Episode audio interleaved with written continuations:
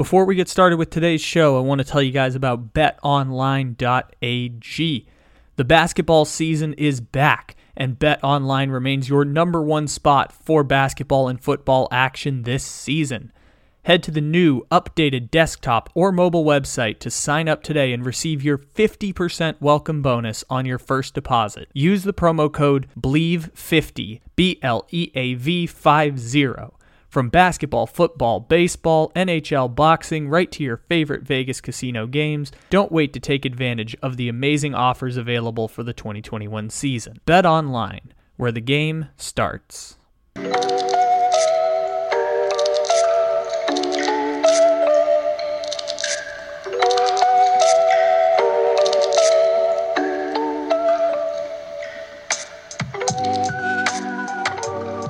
Good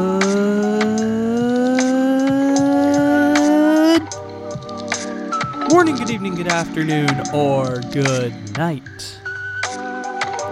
However and whenever it is you may be listening, thank you for stopping on in to another fantabulous episode of the Take It Easy podcast live on the Bleav Podcast Network. Except it isn't live because it's a podcast. Welcome in, everybody. It is Thursday, October 21st, and we have ourselves a great show here today. We are joined today by our buddy Walter Mitchell and Joseph Camo of the Cardinal Rule YouTube and also a sociology professor down in Georgia. So we have a 60 year old retired teacher, a 40 year old college professor, and a 20 year old college student joining together to talk about social sciences in the world of sports. For the most part, that's kind of where our conversation dives into, but Walter hosts the Red Rain podcast, and Joseph is a frequent guest, and I produce the podcast. So we've had many conversations. And last week we had a conversation about social sciences and the application to NFL in the real world. And that ended up prompting this idea for a podcast that ended up going for two hours here today. I don't want to even keep going because this is going to be a long, fantastic podcast. Um, I think you guys will enjoy it, or at the very least, I enjoyed making it. I don't really know what you guys enjoy. I think you guys enjoy the podcast for the most part, but it's really a crapshoot to figure out what you guys enjoy. I know you like memes of the weekend.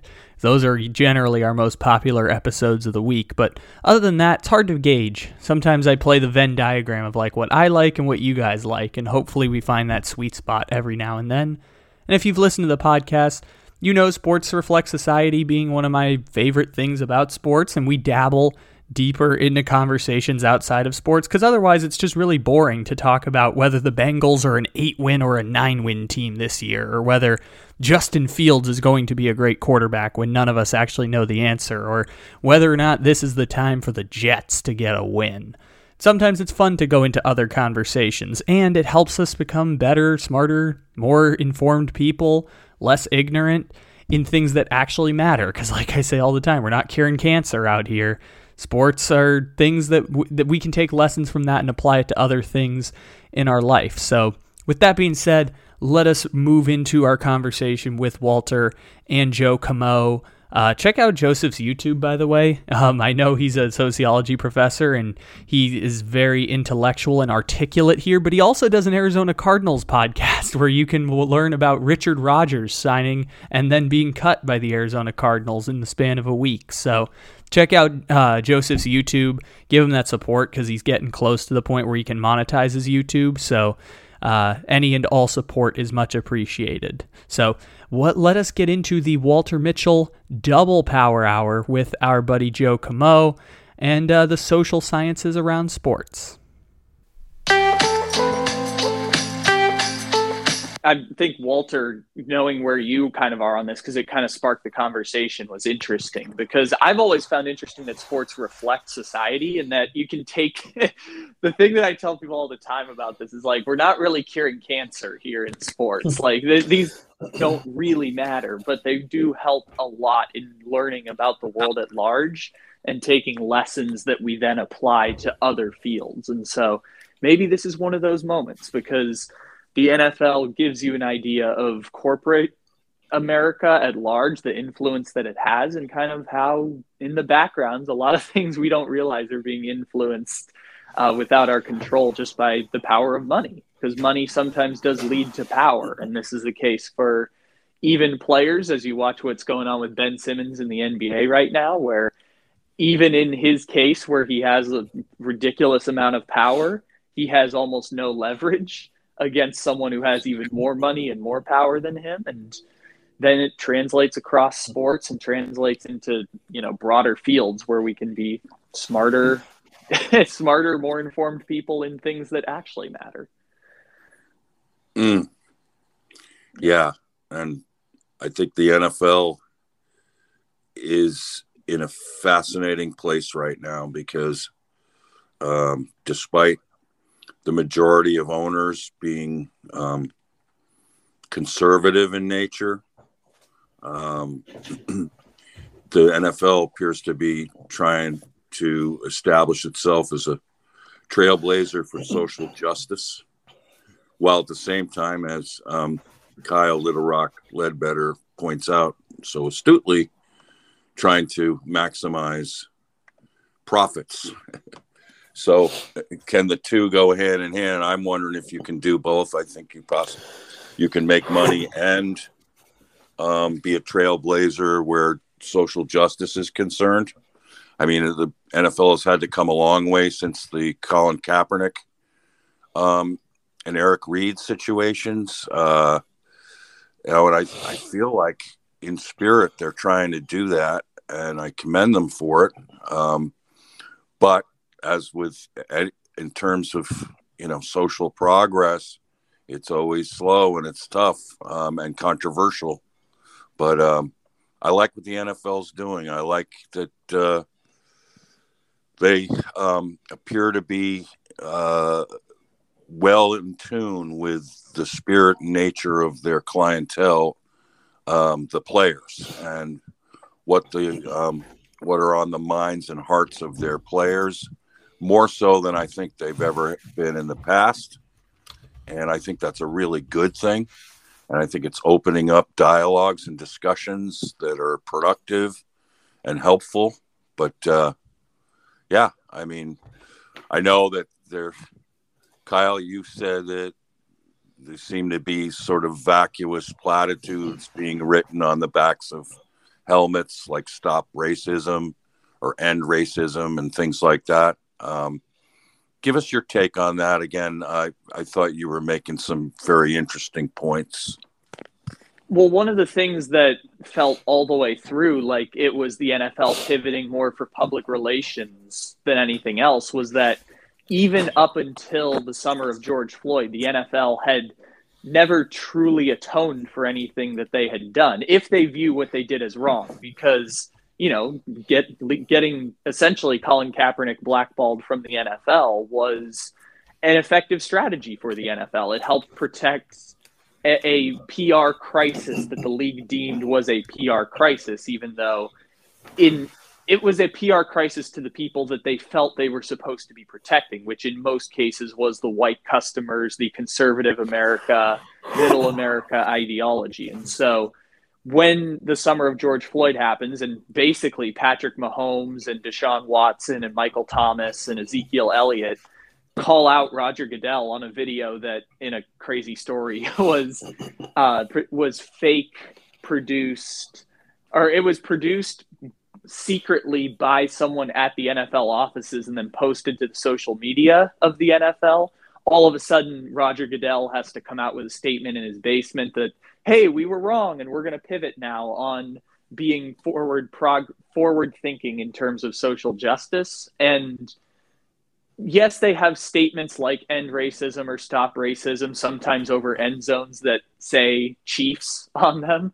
But even still the NFL has messages on the back that connote I mean they remind us when we're watching the game that hey the NFL did have that commitment towards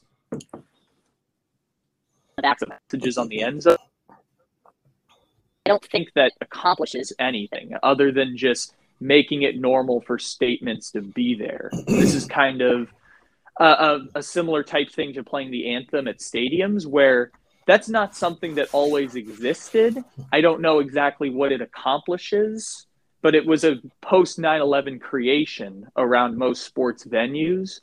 And it's become normalized to a point where it feels like something that is expected, something that is we would just have around. And maybe that's what progress looks like is normalizing things like that. But you know, for me personally, if the NFL were to be forward thinking on this issue, I'd like them to go further in terms of making phys- making actual changes and contributions, whether it's the owners itself. Because when I say the NFL, I mean a collection of 32 people who are very wealthy who own teams. And Roger Goodell is kind of the representative figurehead and meat shield for those people. But I don't I don't think it accomplishes anything with what they're doing, or at least not as much as maybe I would like to see to think that they're more so forward thinking on this.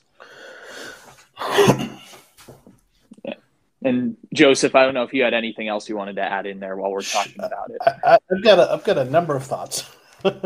um, Go. so, I think there's some fundamental things we have to look at um, to to kind of understand this question we can start by looking at, um, you know, as you have both have kind of alluded to, uh, the the position that the NFL finds itself in in terms of its constituencies.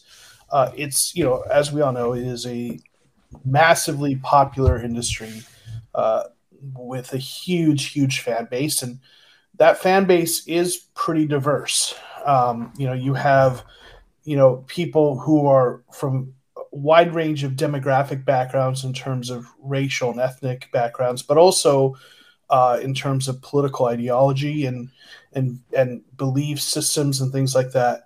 Um, so the NFL, like any business, is trying to, you know, uh, manage its brand um, with its with its you know customer base, so to speak, uh, and potential customers. And so you have the, the NFL in in this whole you know kind of situation with Kaepernick, and then uh, you know the George Floyd you know tragedy, and, and all and and and all the you know kind of tensions surrounding all of that, trying to somehow make everyone happy. you know they you know they, they they have they know that there is a large base of you know conservative politically conservative uh um, you know, uh, fans who utterly despise Ka- Kaepernick's protests, right? But they also know that there are a large number of fans who are part of the very demographic, particularly communities of color, that Kaepernick was kneeling on behalf of, and and the communities that have, you know, uh, experienced uh, over years systemic re- racism and have been the you know the the on the wrong end of the very difficult relationship between law enforcement and communities of color. Right. And the NFL also, in addition to their fan base, has their own internal dynamics of ownership and labor. Um, and right. the ownership, as as as um, you know, as Walter I think alluded to, is you know has a uh, tends towards conservative uh, in their ideologies, and and I'm not even necessarily going to saying this in the sense of the extreme liberal conservative dynamics of our politics. There are people who are more moderate but have conservative leanings fiscally, and and a business a owner of a big business is going to, even if they're socially progressive, might still have those leanings, but their their leaning at least tends to be a little more conservative. But then you you know players uh, who are diverse, no doubt, the, the, the labor side of this, but there's a significant you know uh, representation of of people of color amongst that labor, and you know people who study economics and sociology, you know, labor, and the, uh, there's there's is a, is a long-standing topic of of study, going all the way, you know, back to Marx and beyond. Um, um, so, but the labor situation here is a little bit unique because um, in contemporary American society, um, when you look at the the you know ownership versus labor uh, dynamics in most businesses, the labor in the NFL, at least the player labor, labor not the staff, the, but the player labor is much has much more agency than than most most business situations. It's a much more powerful labor union. Right. The players have you know much more higher paid now. There is there is unfortunately also sort of an underclass of labor that is the stadium workers, right? Who who are often part time and much more economically vulnerable. So that that's now that that's an that's a whole other conversation for itself. But so the NFL is having to manage these dynamics of their fan base and trying to keep both sides happy, and then the internal dynamics of this of the ever present kind of tension between ownership and labor, in which labor is more empowered than most labor um, groups. So the NFL is trying to have the best of both worlds, you know, and so you know they're and if you watch that, as much as you know we have lauded them for, uh, you know, all the things they've done to you know advocate for social justice or at least uh, market social justice, if, if I'm being more critical, um, they are simultaneously uh, trying to balance that with lots and lots of advertisements and activities that are also um, really kind of catering to the so quote unquote other side of this issue. There's a lot of, you know, uh, ads out there that are talking about supporting, you know, military and police and and and and very, uh, you know, kind of Americana kinds of things that are also being put out there. They're just they may not get our attention as much because they they they seem more common than what we've experienced from the NFL. so they're they're putting out dual messaging, excuse me, um, that are in an effort to cater to both sides. So that that that's one big piece of this is, is that kind of thing. But then this other piece is this question of are they leading or are they following? And I think that was the core question we this conversation really was built around. and when you look at social change, um, the way social change happens, excuse me, uh, it can happen in a lot of different ways. Sometimes it's very drastic and far-reaching, and that usually, when social change is drastic and massive and big and fast, it's usually because something uh, very extreme has occurred, like I don't know, a global pandemic, and our ways of life changed very rapidly, right? But when you don't have something major like that, social change occurs in a much slower, more creeping sort of way, just incrementally. um, the change in our country, the, the the changes, social changes around race and racism and attempting to dismantle that have has been sort of something that has occurred in fits and starts. It's um, there's a continual creeping progress through things like education and and changing ideas, and then there's occasionally movements that kind of you know kind of push it push the envelope a little bit, you know, push things forward. Uh, the civil rights movement was one of those. You know, Martin Luther King um, a number of other things historically, and you know the Black Lives Matter movement and George Floyd, uh, the you know the tragedy of George Floyd and Ahmaud Arbery and Breonna Taylor, and all these these these high profile, you know, situations, ex- tragedies have have kind of pushed us into one of those one of those kinds of lurching forward a little quicker than usual kind of moments. So within that, when, when that happens, though, it, all, this, this change, this change, what happens is, and there's a term that's sometimes used that I think could be applicable is this oh, the Overton window. This idea of this kind of this term that refers to the range of kind of policies and ideas that are politically acceptable to the mainstream, right? So it's like, mm-hmm. and as time mm-hmm. goes, where that window of what's considered politically and socially acceptable, it moves over time, right? And so like and a great a really great example of that in my opinion, is you look at, for example, the, the you know the, the attitudes about same sex marriage. Um, today, um, it, you know, it, good luck being nominated uh, uh, uh, with the Democratic Party if you don't support same-sex marriage, and and obviously I support that. So, but you you look at it, there were times where, you know, presidents in in my lifetime, in Walter's lifetime, uh, who were Democratic came out against same-sex marriage. Like, I think Bill Clinton during his presidency came out against it, and I think even like even Barack Obama, when he was yeah, running for exactly. his first presidential campaign, came out against same-sex right. marriage, and he had to do a 60 minutes interview where he pivoted right. on it. Exactly. So that that now today though that the Overton window about that has shifted, where even like even people on the political right, maybe on the more moderate areas of that, will say that should be a liberty that's protected, even if they don't quote unquote agree with whatever, right? So the Overton window shifts on issues, okay, over time, and hopefully towards progress. Um, when it comes to Black Lives Matter, the Overton window on Black Lives Matter as a movement has shifted some. There's still people who oppose it or, or, or have whatever misgivings or whatever you want to call it.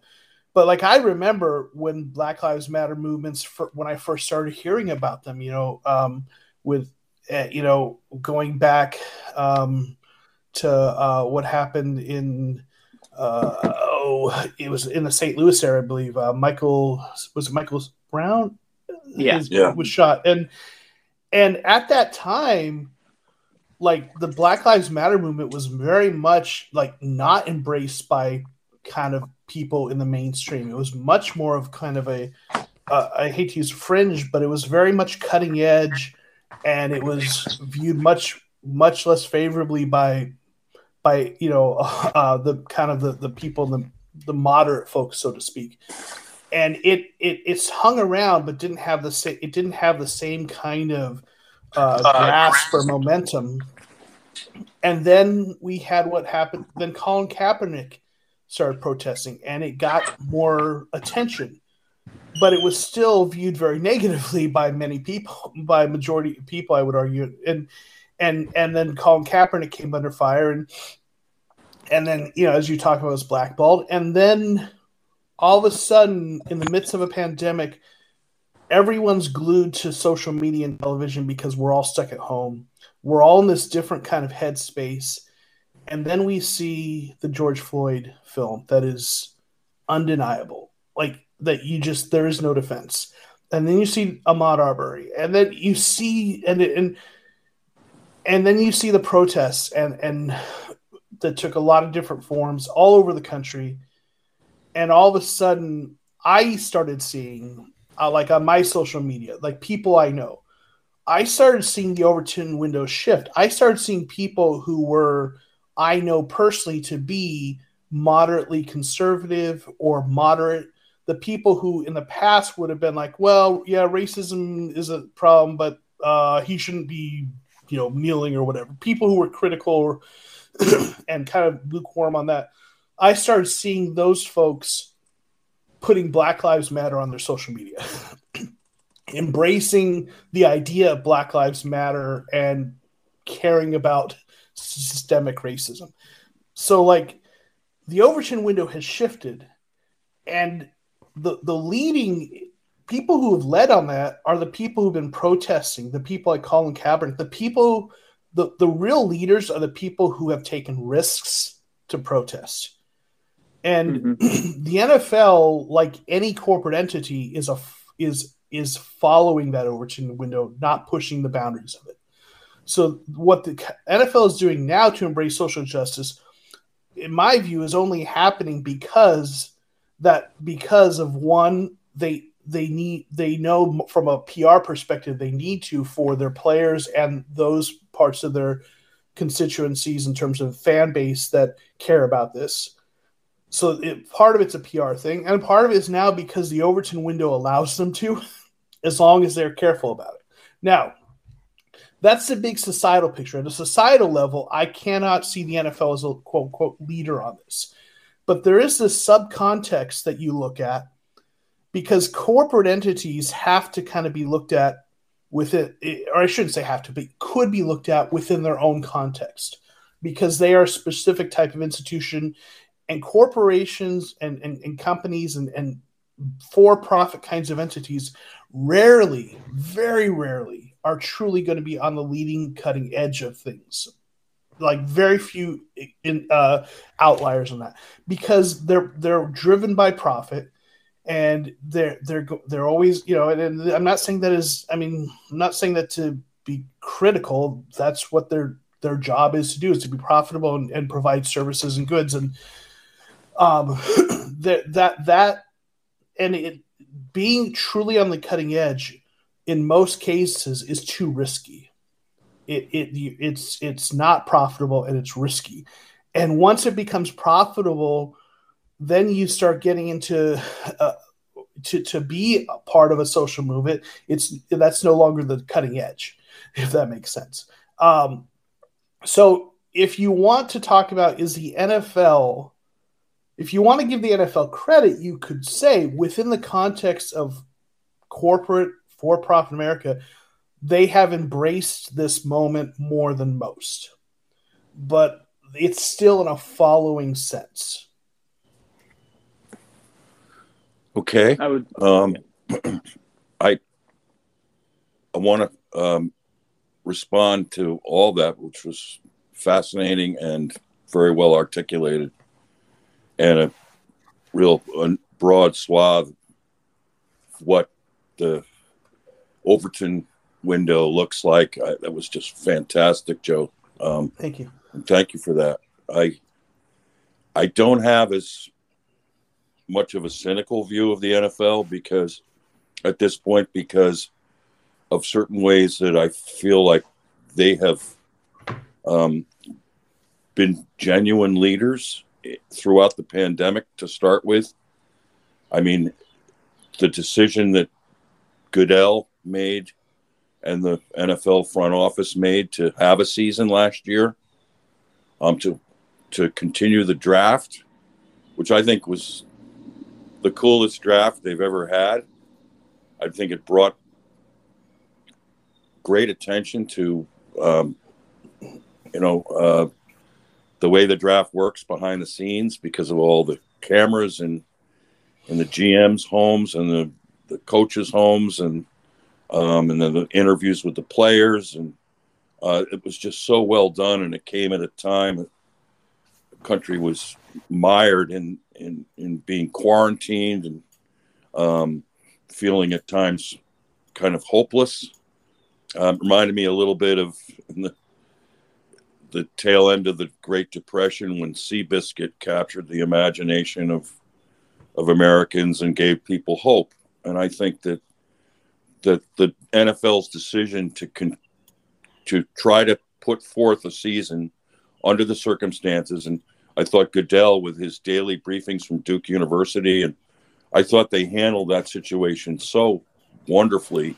And I think it gave people hope, and they they managed to pull off last year's season um, in almost miraculous fashion. I mean, with all the the pitfalls and and uh, you know restrictions and and day to day vicissitudes of change that were happening, they managed to get in a full season and a, and a, a exciting playoff and Super Bowl. Um, I thought all that was handled with with great aplomb. At the same time, uh, it was reported from camps so the discussions that teams were having about Black Lives Matter um, were poignant and meaningful, and the players I think never felt like they were given so much of a voice before. And you know, this is on the heels of of also behind the scenes, like you know, Ruth Bader Ginsburg calling, you know, um, Colin Kaepernick's actions dumb and disrespectful, which I found tremendously ironic. And then they, you know, I don't know if, if people know this, but then the Katie Couric, who conducted that interview, was influenced by the Supreme Court PR people not to include certain aspects of what she then went on to say about Kaepernick um, mm-hmm. and his decision to kneel, which I found tremendously ironic because if anyone should know the plight of of the oppressed, it it should have been Ruth Bader Ginsburg because when she came out of law school, she couldn't find a job because she was a woman and she was Jewish, and you know for years and years um, she was in a way, she was blackballed from her industry. And mm-hmm. to her credit and perseverance and and and brilliance, she persevered all the way, you know, and, and took her platform all the way to the Supreme Court. Um, and I think, in retrospect, if she were still alive today, I think she would. I'm. I feel positive that she would feel enlightened about this situation. Meanwhile, yeah. coinciding with with Donald Trump calling calling Kaepernick a son of a bitch and calling out for him to be, you know, excommunicated from the NFL to the NFL owners, which was actually successful, um, mm-hmm. which is which is galling. I mean, you know, the the vilification of Colin Kaepernick and Eric Reid and those like like him who had the guts, like like Joseph said about people taking risks. I mean, it was just egregious. Um, and I think that the fact that the NFL at that point pivoted and in the favor of the players, I mean, not the owners per se, because they're the ones that decided they were no one was going to hire Colin Kaepernick. Um, and you know, but the NFL itself, from the front offices, pushed forward um, to plant the seeds of, of social reform and and and to point out the um, the heinous throes of social injustice. Now, so one of the that, things, uh, one of the things, real quick before we move on, because I thought that was a really great point that you just brought up. There was the idea that the NFL ends up being the four. Well, I guess the way I interpret it, they are they are the forefront corporation on anti Black Lives Matter because they are the people who kept Colin Kaepernick out of the league, and then they pivot in 2020. Um, while kind of atoning for their decisions, I don't know what the legal rep, the, the legal rules are for why Roger Goodell couldn't say the name Colin Kaepernick and what they agreed to in settlement. Because I know Colin Kaepernick got some financial compensation for being blackballed from the league in a lawsuit. Um, right. What's interesting about the pivot at that point, and this is something I started thinking about, is that because we were in an election year in 2020, it made it easier for the NFL to not be ruled by potentially the fear of Donald Trump tweeting or Donald Trump saying something about the NFL that would then b- create a PR crisis for them because now they're in conversation, not just on ESPN or on Fox Sports, but on CNN, NBC, CBS, ABC. And now all of a sudden you have all of America talking about the NFL.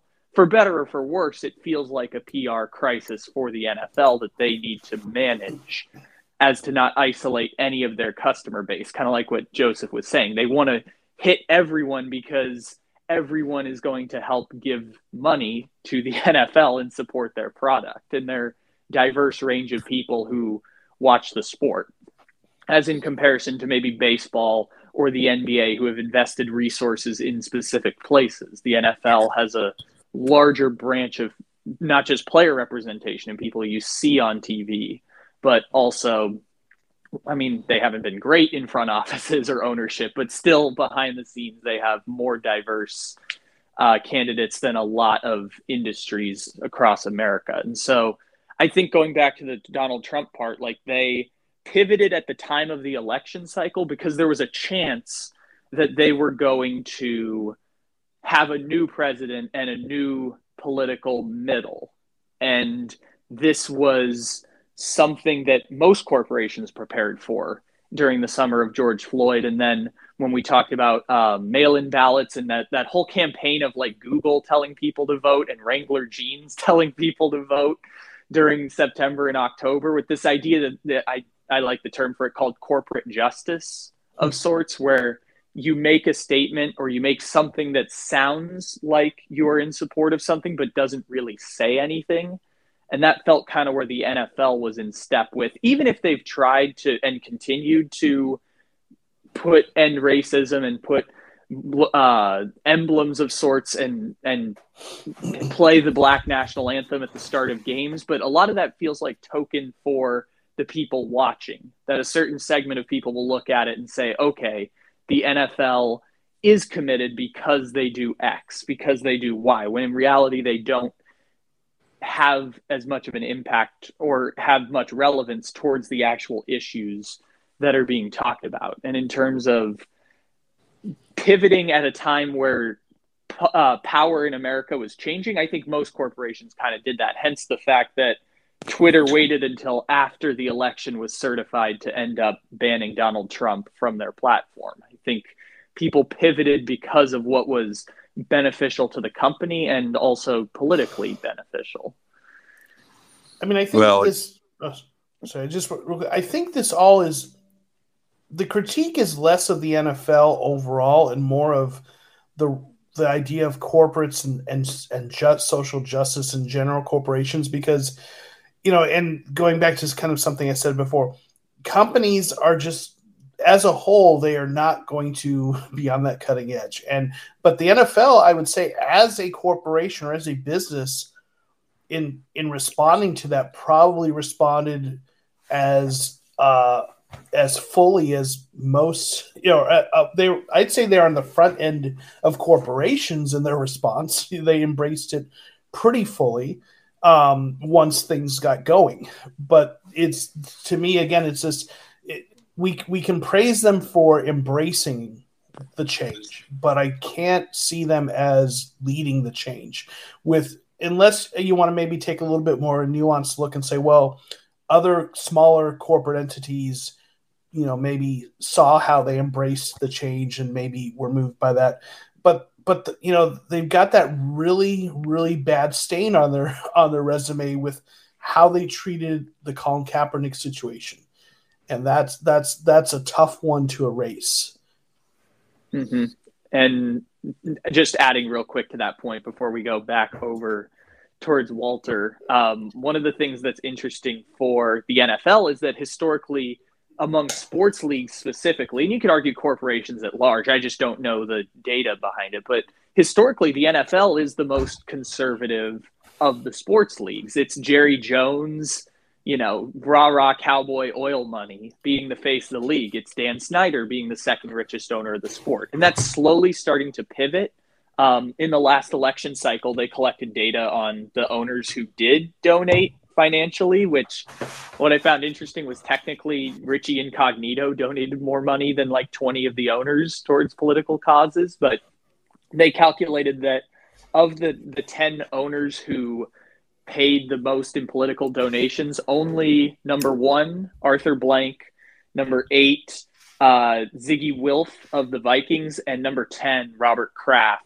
Of the 10 who contributed more than $50,000, those were the only ones who contributed to majority Democratic causes.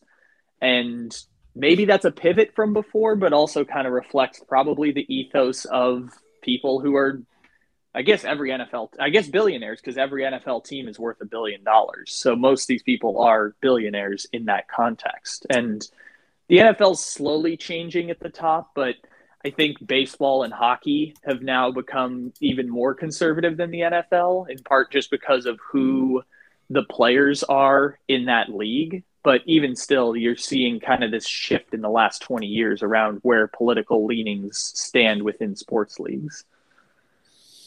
Yes, well, I think that the NFL has taken some major risks, and it's clear which side that they're they're on. They're on the player side. They still want to maximize profits. There's no doubt about that. Um, but I think that they're willing to take the risk of alienating some of the more conservative um, viewers who remain incensed that uh, you know there's even this kind of social justice issue surrounding the NFL. Um, and that was never, you know, made more clear over the past couple of weeks with the whole disclosure of the Jon Gruden emails um, and the whole good old boy network that's being exposed of the past, where behind the scenes this kind of rhetoric was being spewed, this anti-racial, um, anti um, gay, you know, homophobic uh, rhetoric. Um, and the way that the, the league has handled the um, the Carl Nassib situation with the, its first openly gay player um, in the in the NFL or established player. Uh, you know, uh, there uh, there was the situation before um, with with with uh, uh, what was his name, uh, Michael um, Sam, Michael, Michael Sam. Sam. Yeah. yeah, Michael Sam, who came into the league openly gay and was drafted, and there was a a hullabaloo over that. And, and there was some pretty nasty tweets about it, and um, um, and social outcry from those who were offended by it, um, on one way or the other. But the NFL was open to that idea certainly, and not as committed to it as they have been with the Carl Nassib situation. And it's just so ironic that Carl Nassib was being coached by Jon Gruden. Um, when uh, you know you read the the emails that he sent, uh, the the the gay defamations that he uh, he, he he uttered um, were pretty stunning um, and shocking uh, at, in this day and age. Uh, and I think of the alternatives because, you know, and I want to go back to one thing that, that Kyle said about the owners who contributed to democratic democratic causes.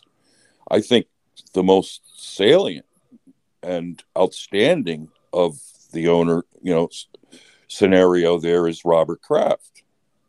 Because here's a guy who was always highly conservative and it was in the Trump camp um, when Trump ran the election, um, and, and, ran for election, and so much so that Trump used Belich- Belichick and Kraft as, you know, his his um, as two of his most avid supporters, and tried to, you know, it was almost like, um, you know, using them as propaganda for his causes, um, mm-hmm. and, and even reading Belichick's letter to him out loud at rallies and um, and and and, and uh, you know talking about Robert Kraft as if they were big time buddies, and then of course Tom Brady as well was was in that mix.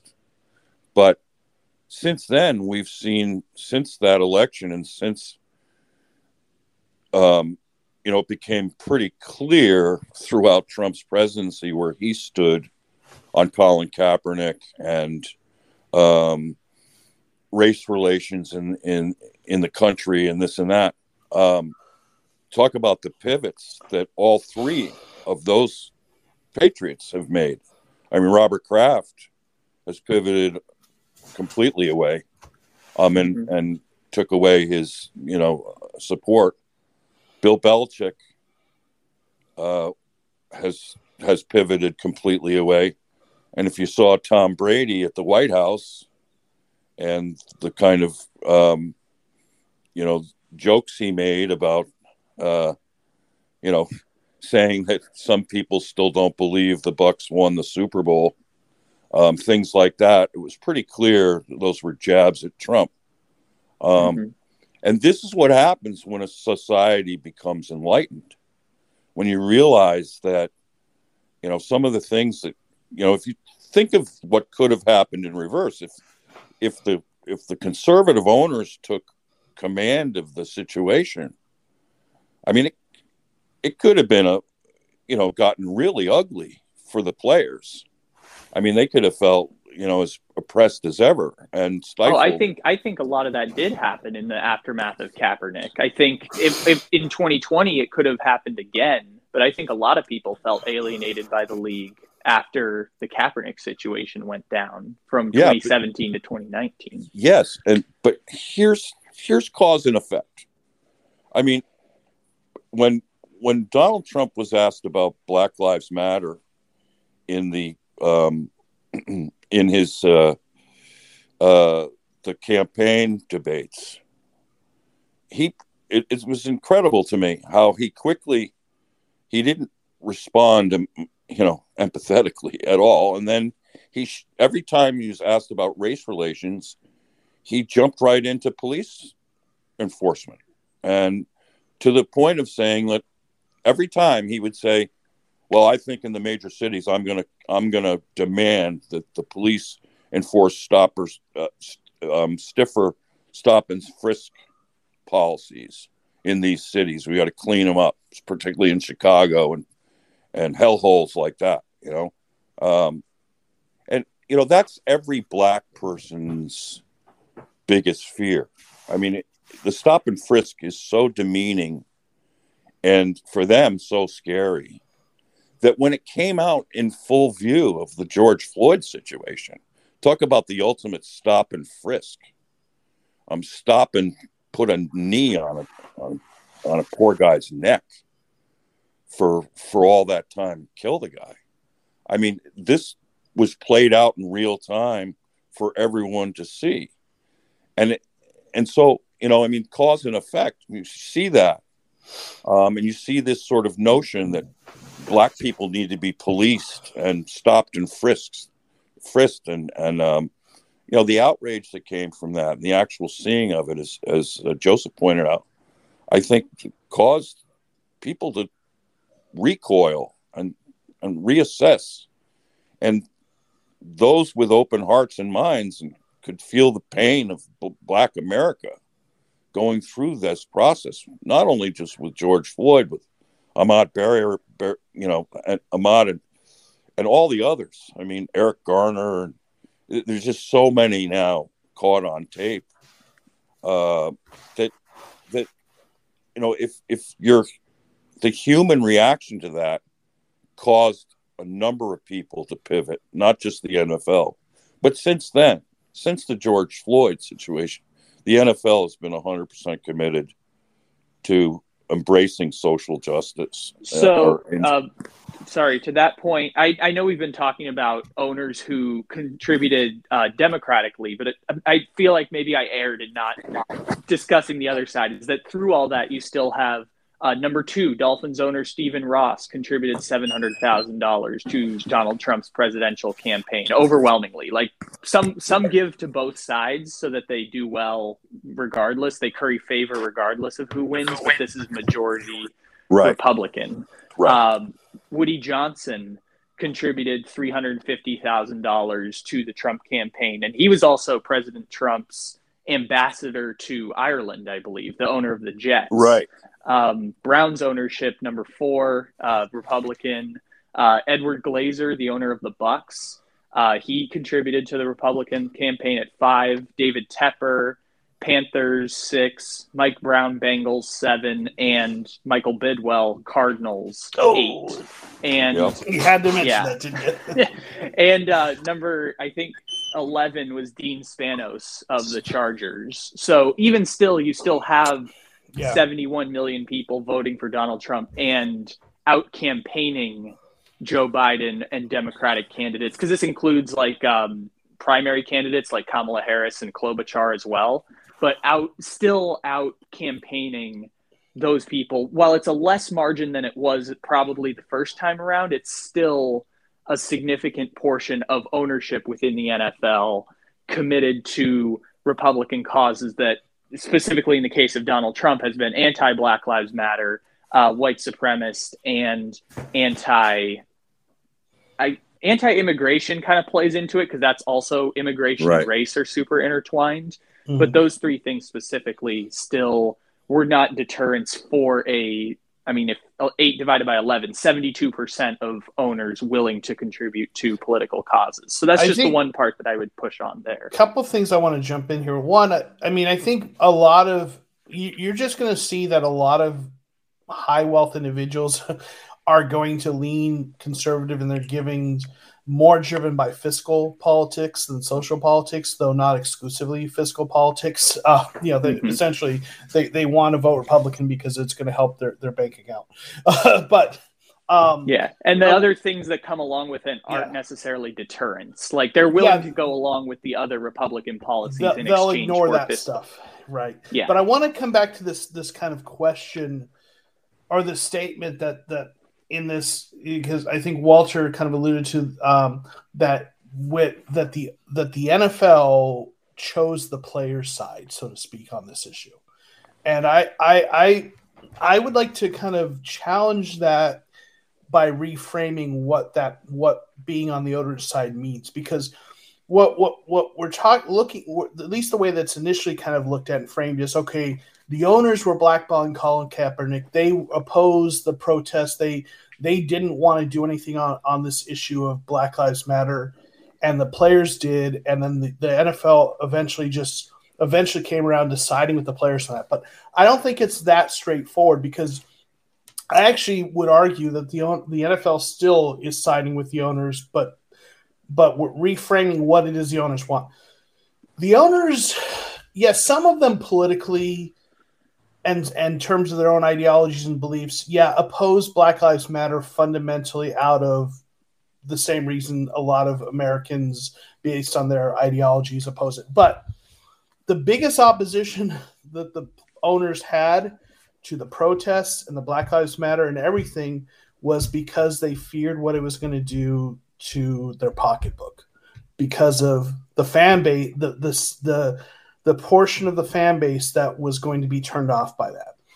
That to me i, I think with owners profits and maintaining the profits of their of, and protecting their brand is more important to them. And i'm not trying to treat you know paint them as like a bunch of greedy whatever but but that is their primary interest in this is maintaining the profitability of the of and and and you know and competitiveness of the of their of their business so the the primary motive to oppose Colin Kaepernick I believe at the time was because they feared it was going to uh, compromise the profitability. Now, some of them had secondary motives of they just didn't like what was they didn't like it ideologically. But with that shift of the Overton window, it is now come to the place where the the most the, the that uh, not coming out and embracing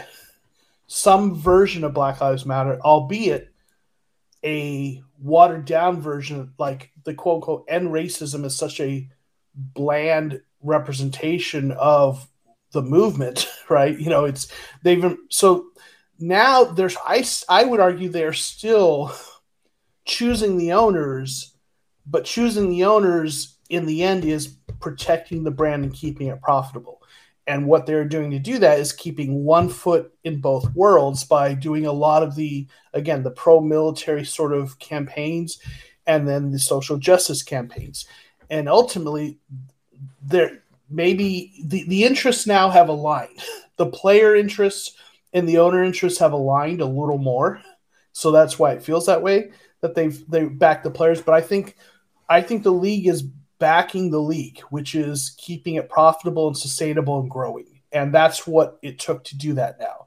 You know and man like the the statement of end racism that that is like I teach about race and, and, and, racism, and racism is such a complicated thing, and there's different types of racism. There's, you know, most people just think, uh, and like I teach this in my classes, I, I teach what I call the three eyes of racism: interpersonal racism, which is that that racism that we saw in Jon Gruden's emails, the person who's articulating, you know, hateful and and yeah, the things that people things. who are right. racist, homophobic, and misogynistic agree Say, yes. that those things are racist, homophobic, and right. misogynistic. So that's that interpersonal racism. But then there's that institutional racism, which is that is not p- about beliefs so much as, as it is things built into the structures of society, laws, rules, processes, practices that have racially inequitable outcomes. The, the, the school to prison pipeline, the the different the disparities in sentencing for crack cocaine versus powder cocaine. Um, there's all these kinds of historical examples that are these institutional rule based things that, like a lot of you know, that are enacted sometimes by people who aren't themselves like the people who are doing the job and enact enforcing those things may or may not be racist, but the structure is and the outcome is so it's racist. And then there's a there's a third one, ideological, which is like the overall belief system. I won't I won't get into all that, but uh, like but like the problem is most people think racism. I shouldn't say most, but a lot of people think that racism is just people in you know white hoods saying racist stuff. But like and so when someone says "and racism," that that's the statement that could be a, defining racism a lot of ways, and the receiver of that message will interpret it based on their idea of racism. So, like the person who is like, "Oh, I'm not a racist. I, I don't hate anyone, and so I I don't say racist things. I don't whatever. So yeah, I'm fine and racism." But the but someone else is saying, "Well, rate." Someone else is reading that and saying, "Yes, we need to end." the oppression of people of color at the hands of institutions. And so they're reading that and racism in a different way.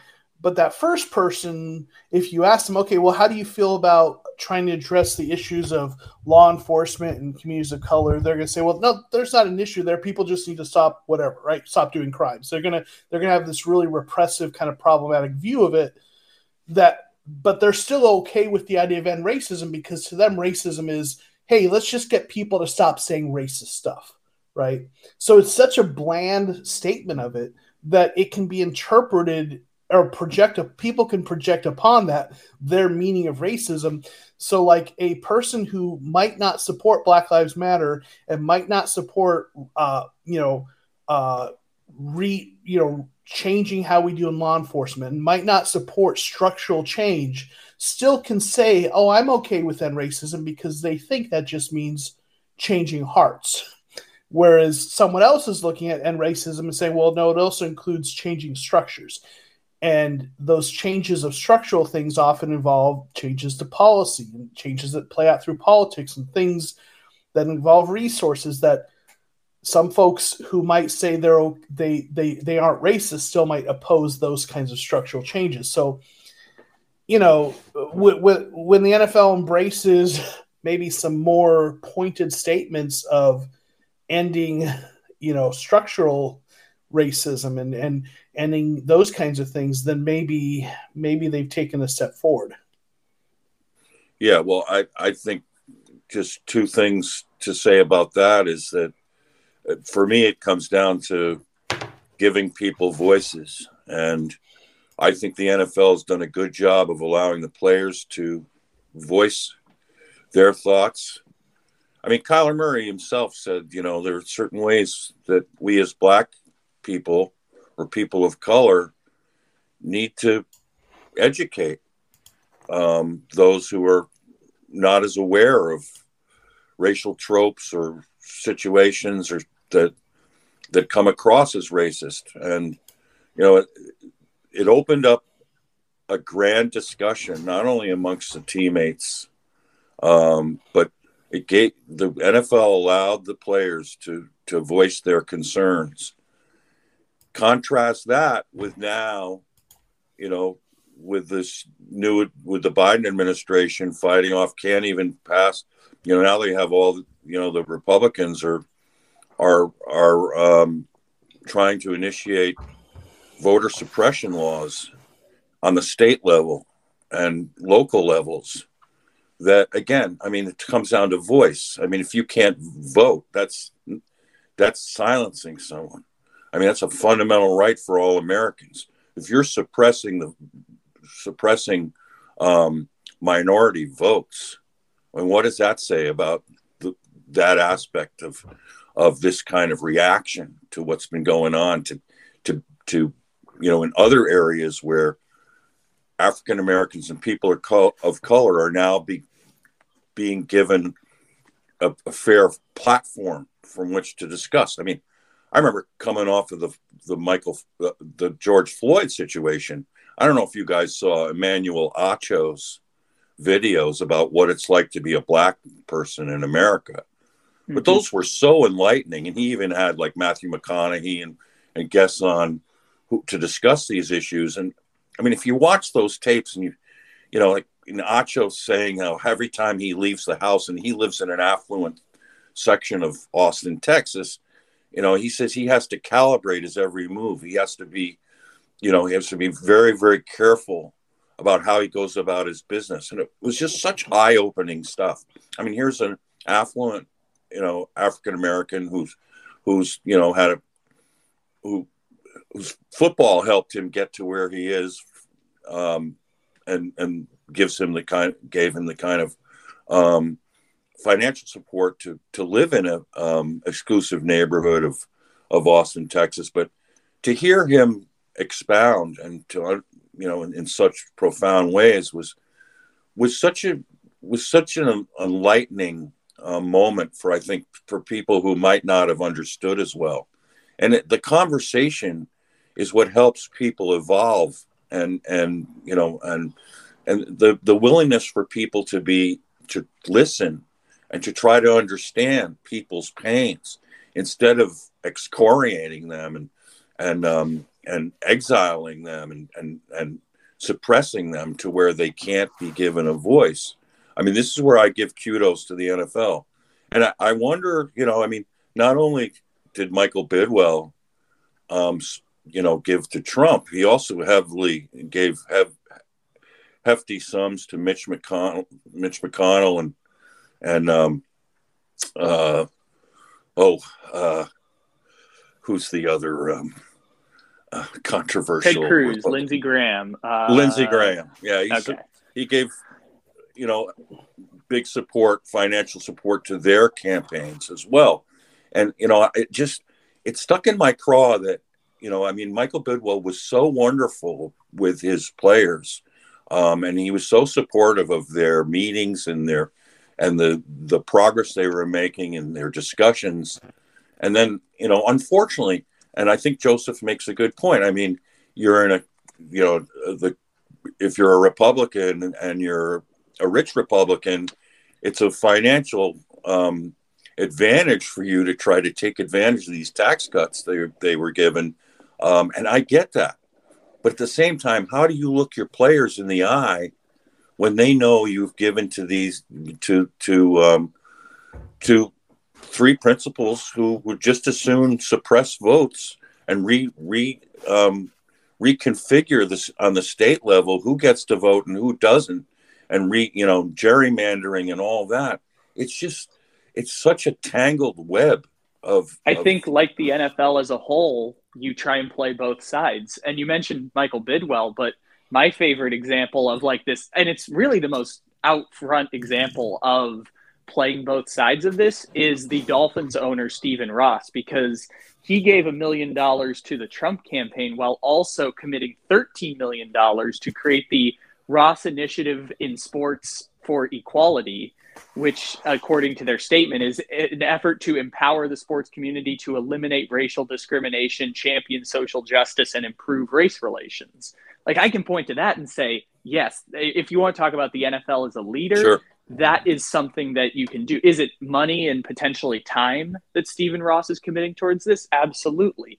And at the same time, you, the cynic in me argues that's money that he saves from tax cuts by voting for Donald Trump, and so it always ends up benefiting Stephen Ross's pocketbook. But that's something right. you can point to and say that's significant progress while also playing both sides of the aisle, which is right. something the NFL has done for years. Well, this this is all strategic because okay, so like on one side, the political donations are are from a purely strategic perspective, it's smart because you're giving money that most fans aren't going to look at this. Most fans don't look at the contributions, right? We do because we're interested in this conversation.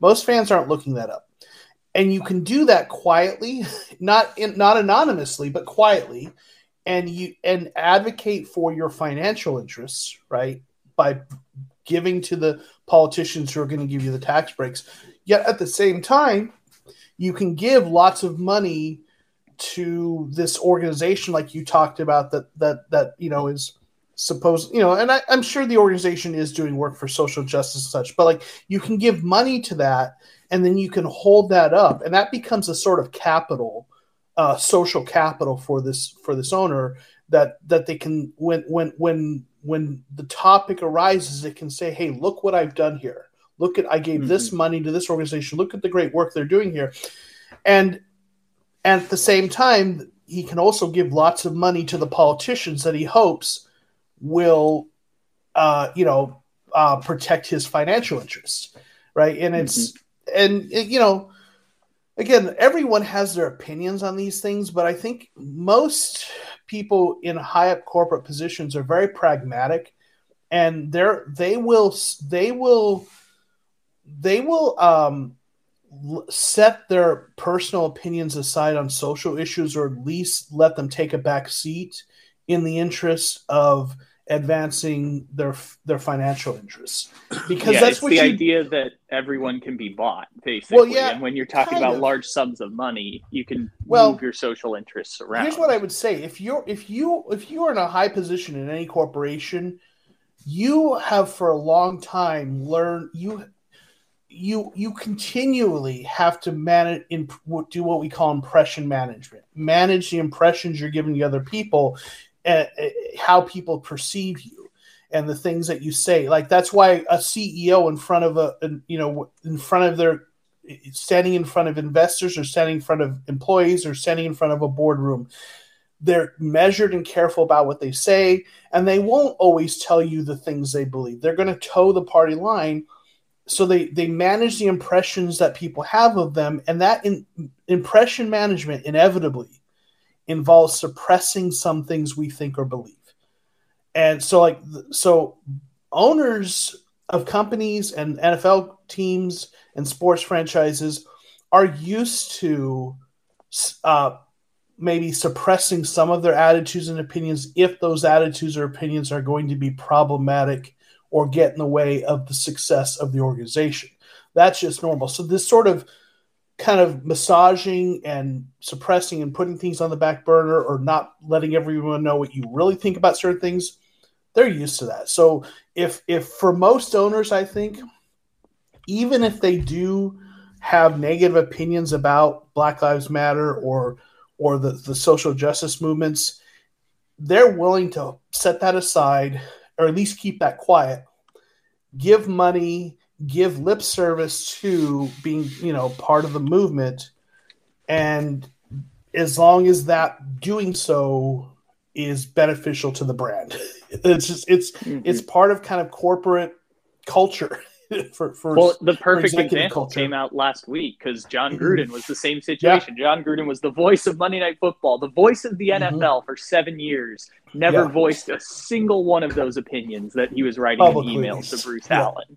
He was, right. and as a coach, was willing to give lip service in an effort to maintain the status quo and not rock the boat. And Jon Gruden's not, you know, a billionaire by any stretch of the imagination, but still, Jon Gruden holds a lot of power. What was at the time, you know, the second most pay, highest paid coach in the NFL, therefore the second most recognizable coach in the NFL, and it's exactly that same situation. Well, I wish that if they could take the politics out of situations or this and that, and I understand how, you know, um, the Raiders had to move on from Jon Gruden after that.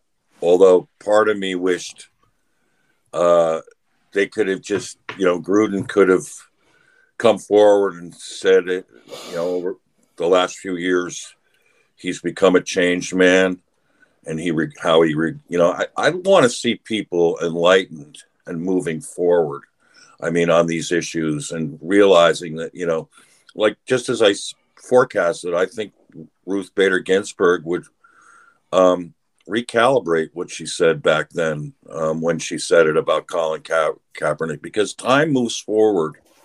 And in those interims, those are key valuable moments when, you know, people can help enlighten each other and move us forward as a, as a society. You know, I, I'm not sure excommunicating people and, you know, totally, you know, throwing them in the trash pile after they've committed egregious offenses is is the way to go about this. I think it's it's it's better when we, you know, I think I would be shocked if Jon Gruden felt now, you know, still empowered by what he wrote to Paul Allen. I mean, I, I think he probably uh, Bruce is, Allen.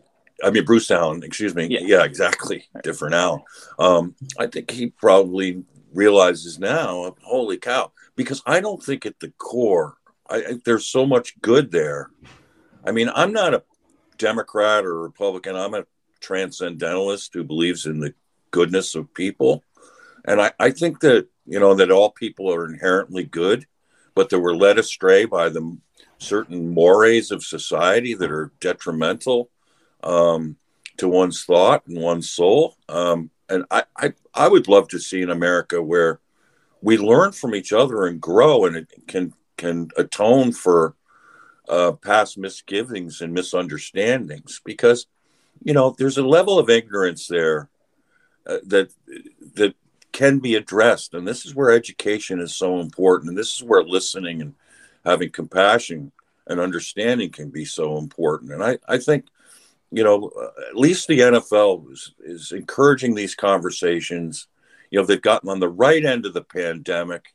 I mean, look at the the vaccine policies that they had. They're, that that's was leading the cause too. I mean, that's now a national, um, you know, debate of whether you know, particularly in police forces, whether they or in in in hospitals, whether staff should be vaccinated. I mean, the NFL made it clear that all players and staff should be vaccinated. If not, here's here's what we're doing about it. I mean, I think those are very strong, positive um, policies that the NFL are putting in, and I I just wish people would be more willing to listen and to grow.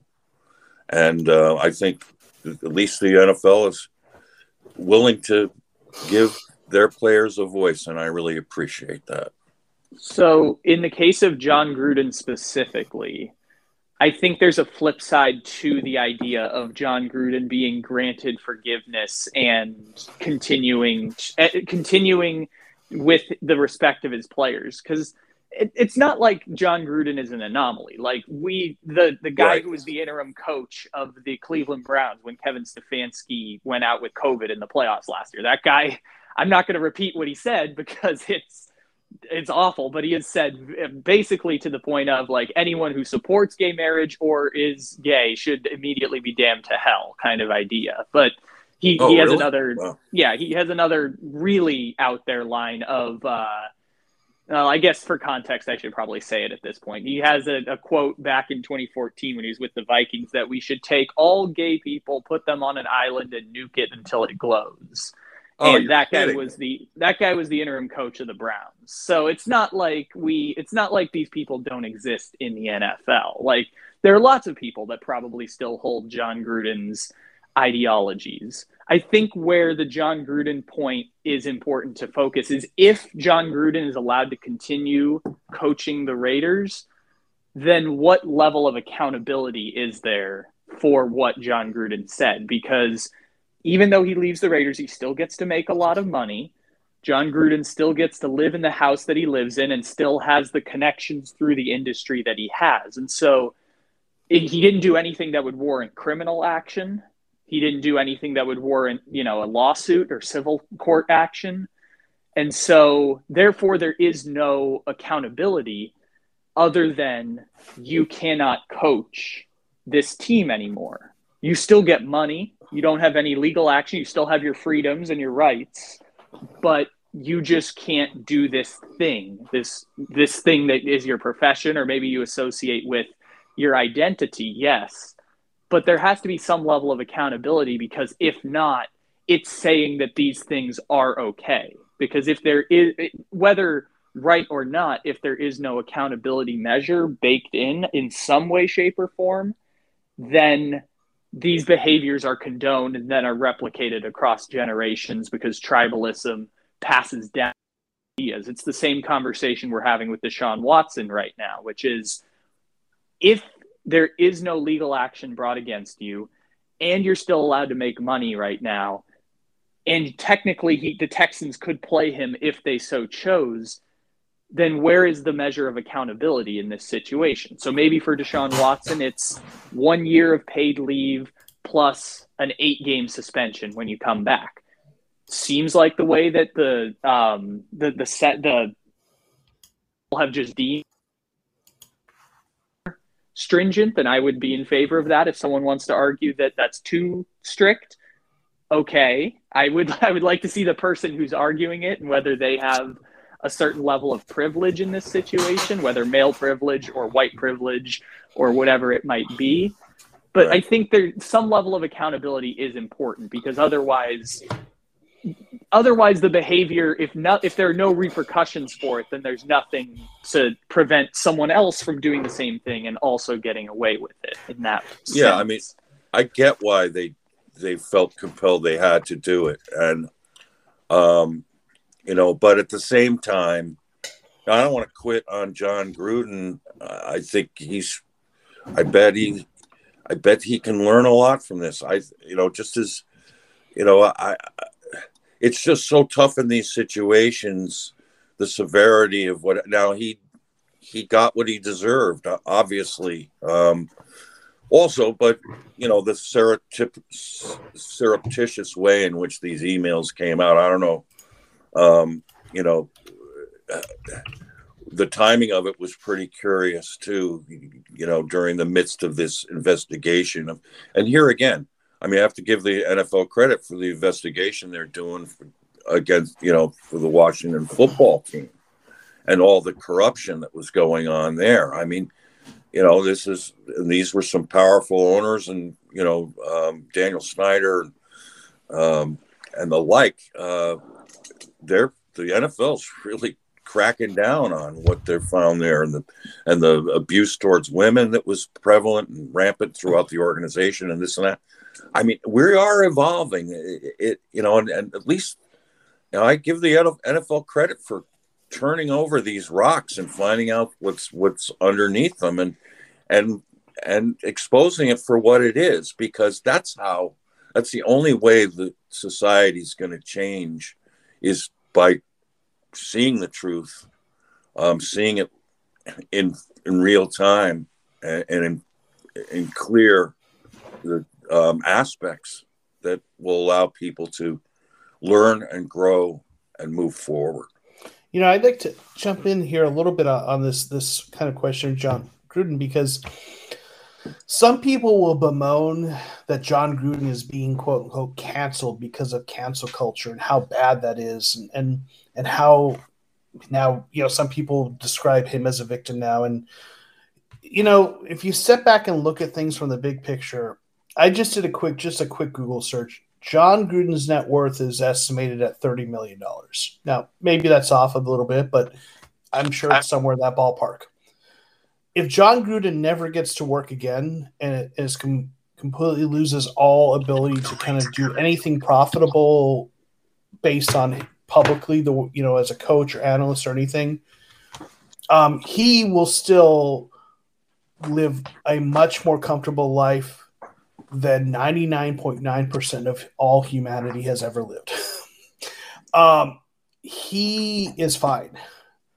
Um, but the people group, people who are members of the groups that he's disparaged historically, you know, uh, L- LGBTQ communities, people of color, and other women, like they're, you know, these are populations who over history have really suffered.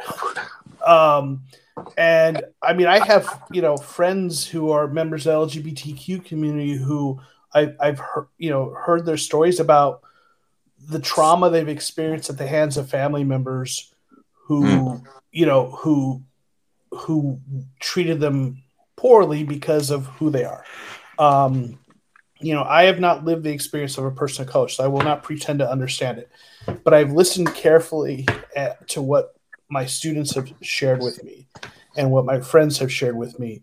And and and we all know the histories. So like i don't i'm not shedding many tears for jon gruden. Um i i hope he has learned and i want to believe that people have the ability to learn and deserve a chance to learn. But if he never coaches again or is never a broadcaster, I don't think that is a tragedy of justice. Um, you know, he he he can. He, we are not remove taking away his ability to provide for himself or his family because he has 30 somewhere in the area of 30 million dollars that will assure that no one in his family will will ever want for anything again right so you know and there there are consequences to our actions you know I, if I were to come out and make some hugely publicly um, problematic statements like Jon Gruden did, and they, and if I made those kinds of public statements and they became high profile, you can bet I would lose my my job as a professor tomorrow. And except I don't have thirty million dollars to lean back on. I have a mortgage, you know, uh, and a family, right? And and I'm and I'm still privileged right? But like we are all none of us are should be immune to having to to the potential of consequences if we act or say things that you know disparaging and and people say people who say well what about freedom this that and the other well let's let's be utterly clear the reason jon gruden isn't going to be able to work again is not because of quote unquote censorship it's because of corporate profitability. It is not profitable. It is it is a bad PR move to have him representing your company. If you're the NFL, if you're a team, that's why he did not lose his job because of cancel culture. He lost his job because the the Raiders made it recognize that it would be very bad PR to keep him on. And and this is this, you know, the, the, a lot of the folks who, you know, uh, bemoan quote unquote cancel culture are also very pro business. And the reality is that businesses make these kinds of decisions all the time about if someone if someone is not representing their business well, keeping that person on is going to cut is going to compromise their profitability with with their perfect case bases. in point was that the first email of the DeMaurice Smith comments leaked and the Raiders were willing to absorb that. Jon Gruden right. coached the game after that with one comment that we wanted to give Jon Gruden, but I'd, I'd rather, you know, say it for yeah. context. We give the white man the benefit of the doubt, and they were willing to ride it out with just the one racist email. I, I will give them after that. They, I'll give them kept, a little bit of room that that that this was all unfolding, and they're trying to, they're waiting to see what get the. I, I I'll give a little bit of leeway because it's all unfolding quickly and th- I think you need to wait and see what what all's going on. I mean, you could oh, argue yeah, they should have. I, I would have. I would argue too. I would have made yeah. the same decision. I would have wrote it out if I had been in or at Mark least Davis's position. Get more information before you make that decision. And exactly, I, I that's yeah. not to bemoan them for the decision. It's just that they were willing to ride it out mm-hmm. because it was still it wasn't too much where they knew this is we can still be okay after this, and right. we're we have a significant financial interest in Jon right. Gruden. But overall, just taking a global and historical perspective of this, um, I just I can't sit with the idea that Jon Gruden is is any way a victim in this. You know, he's he's he's going to live a much more privileged life, even moving forward, than vast majority of humanity ever has. So, and yeah. to to the point Walter was talking about before, and I'll bring him back in here if he'd like.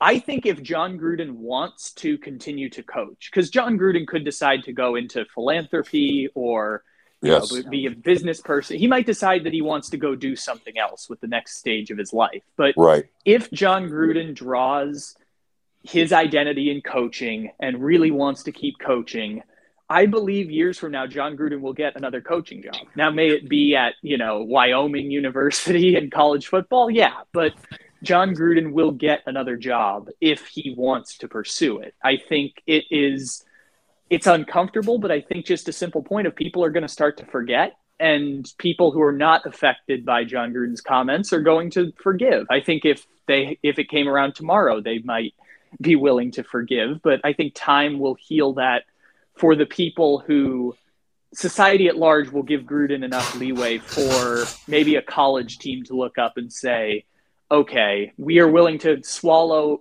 enough of our morals in exchange for having this coach lead our team. We saw it with Hugh Freeze at Liberty recently. Um, we've seen it with other coaches who have left in disgrace. The one we haven't seen it with is Art Briles, who's not allowed to coach anymore because of the sexual assault scandal at Baylor.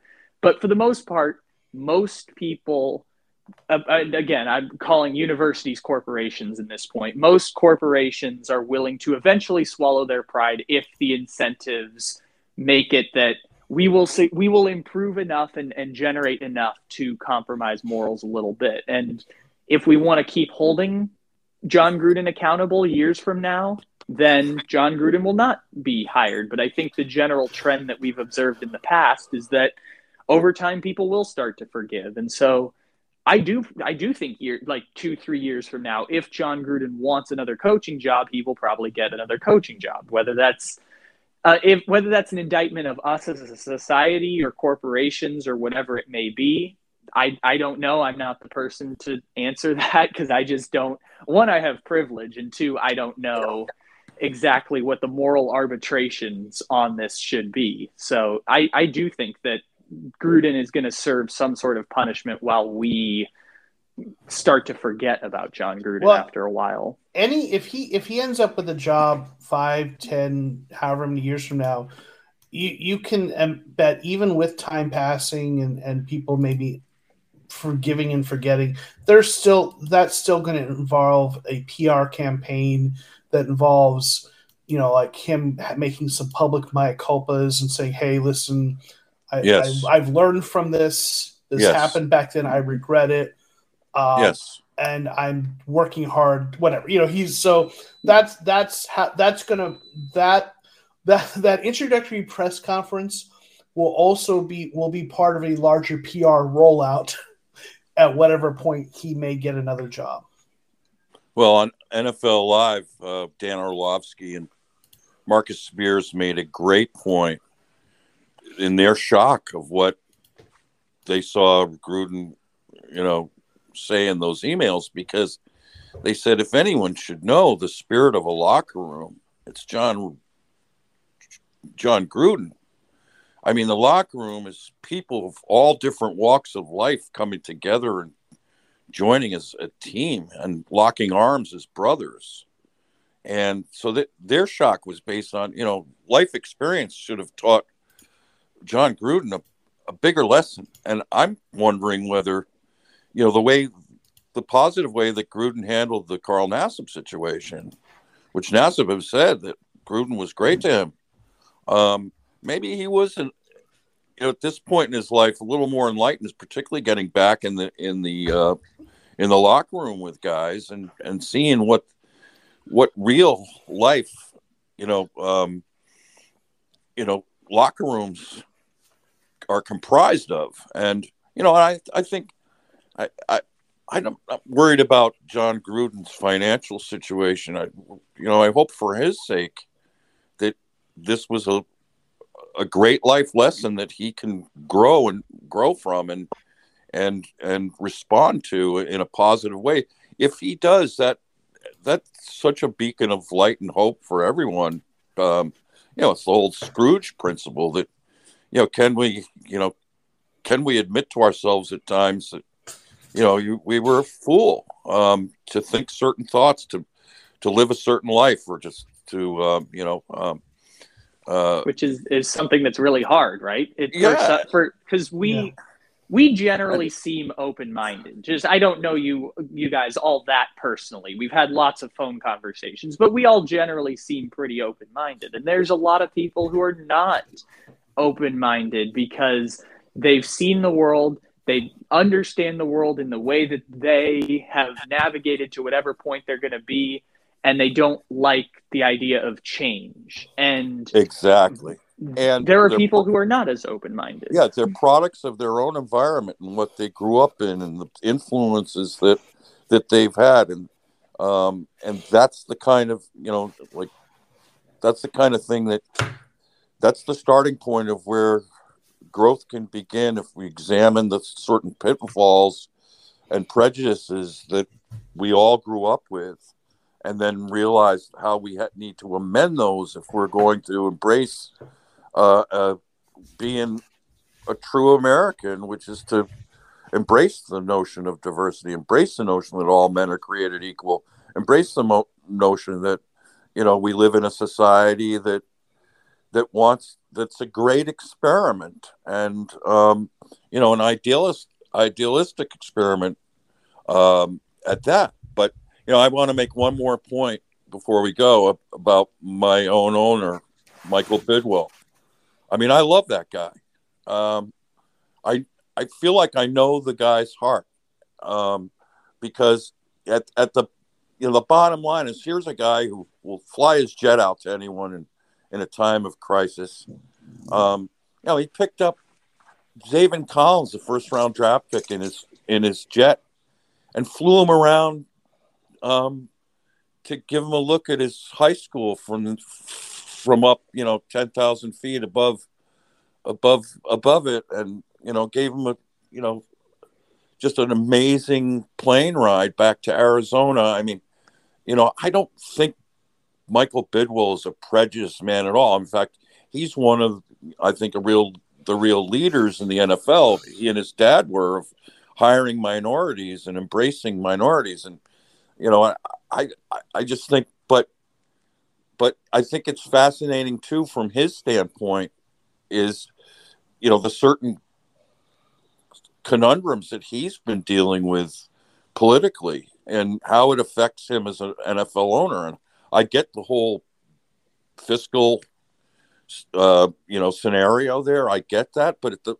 at the end of the day, it's it, our our lives are about the relationships we have with people, the people in our midst, and how we treat each other, and how how we um how we come together as a group, uh, as a team. I mean, Joseph was teaching classes; he's bringing together as a team. That's teamwork is the number one thing that keeps us you know, uh, growing as a society. And I think that Michael Bidwill knows what team team building is. I think that he's trying to foster that kind of environment within the Arizona Cardinals, and I believe in the guy. You know, and uh, and I I think that he's got a good heart.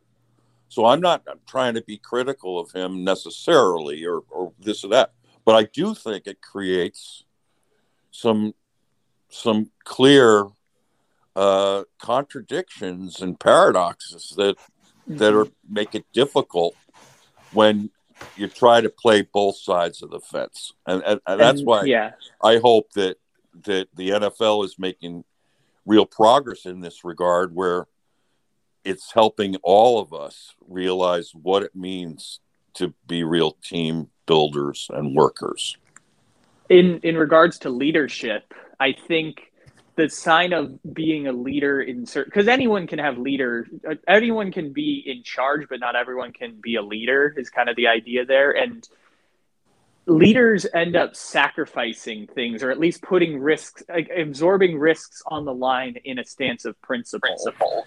and in the case of michael bidwill when push comes to shove if I, again, I'm not going to pretend I know Michael Bidwill. One of the things I've learned over the past year, more than in the same way you were listening to Emmanuel Acho and conversations with a black man, and for myself, that version right. was Ta-Nehisi Coates' book, and that was yes. enlightening for myself. And yes.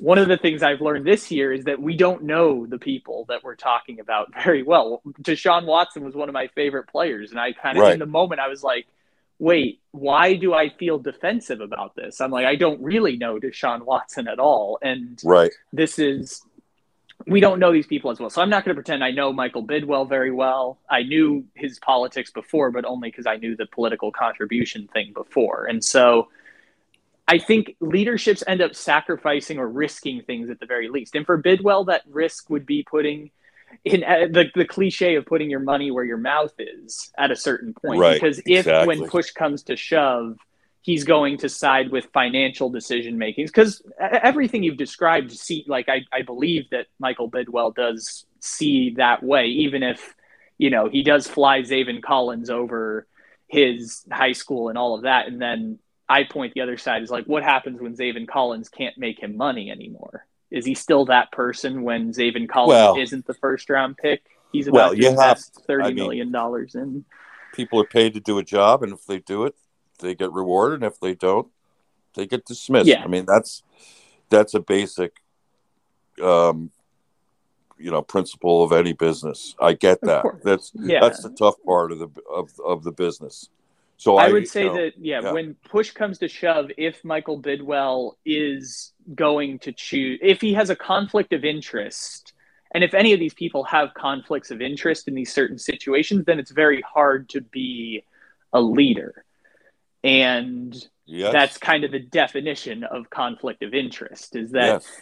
you, you often leaders do have to put their own interests aside for the greater good and Yes. maybe that's where you know someone like arthur blank maybe has been a leader of sorts but arthur blank is also going up against a notoriously conservative sport and so maybe if you put arthur blank's efforts in another industry that's more progressive maybe arthur blank doesn't seem as much of a leader but even still right. he was the first owner who looked up and said, "Oh, we are explicitly marketing to black customers in Atlanta.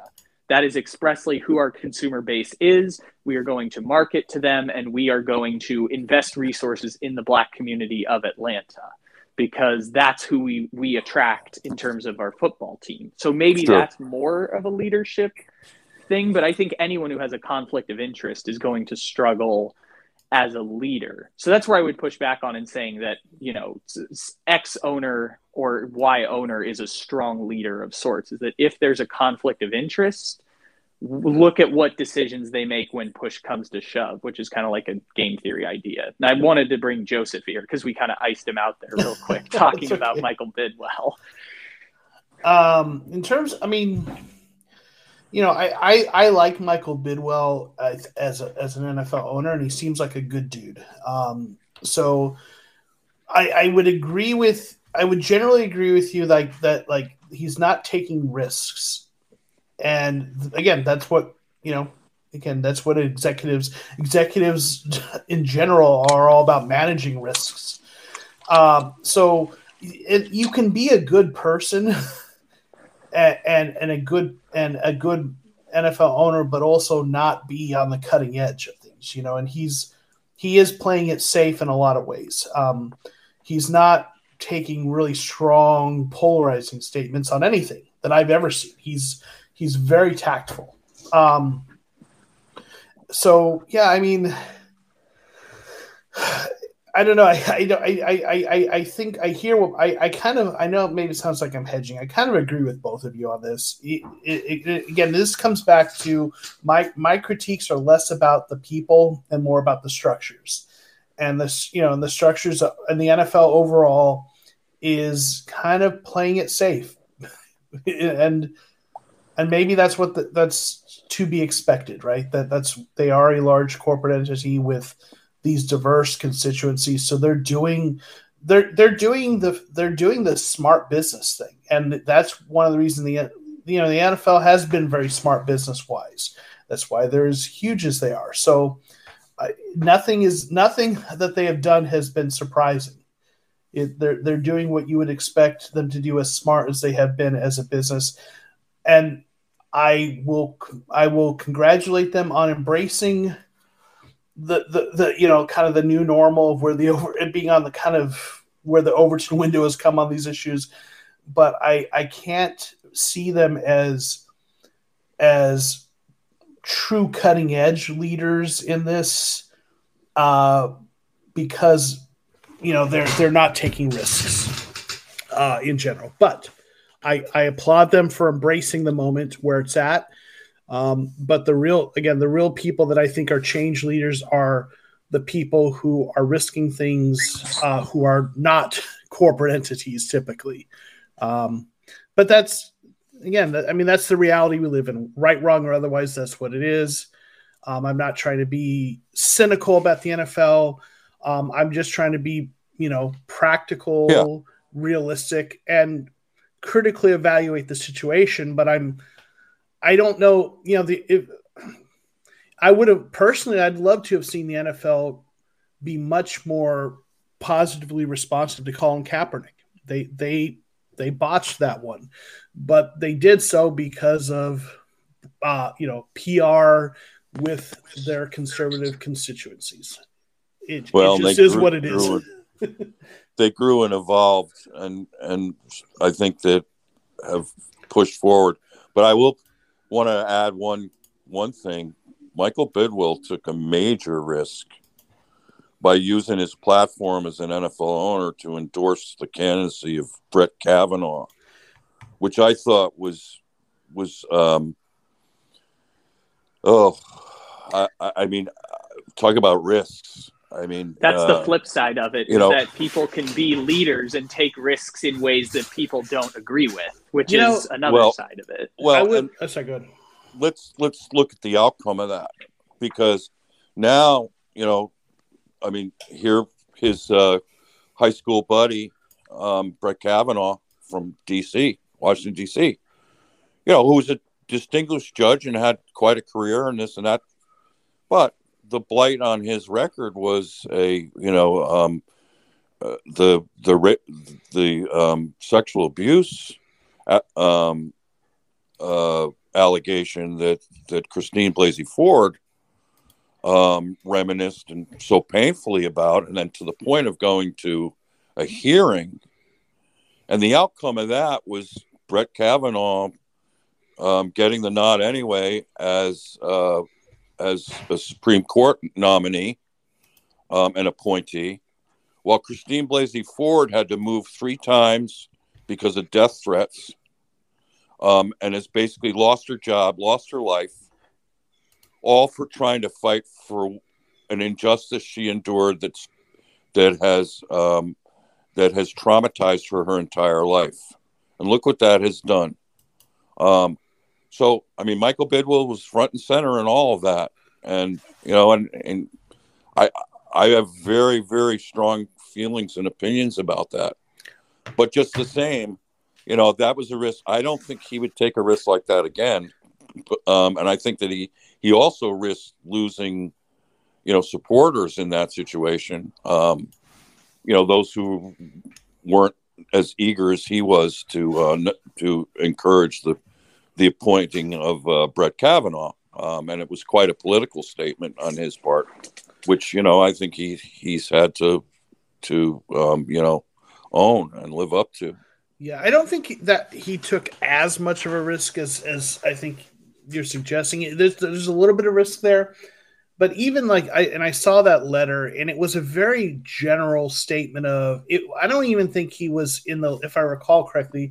I don't think he even commented on the allegations as much as it was a very general. This is a guy I went to school with, and I I've known him to be a good whatever, and I support him generally. It was I think it was a very general support, and I don't think he came out statements like I don't like you know I don't think he came out and unless I'm missing something, I don't think he came out and said that I believe him over her. I, I think it was a very bland, no no. Would, would you like me milk- to? Would you like me to read the statement?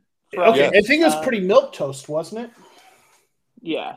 Um, this so there are multiple people on this on the um, on the letter. It's not just him. I believe there's mm. multiple um, people here who went to Georgetown prep class of 1983, mm-hmm. and so it's it's it's a letter organized by the classmates, mm-hmm. including Michael Bidwill. So there's multiple people on here, but it is dear Majority Leader McConnell, Minority Center Leader Schumer, uh, Chairman Grassley and Ranking Member Feinstein.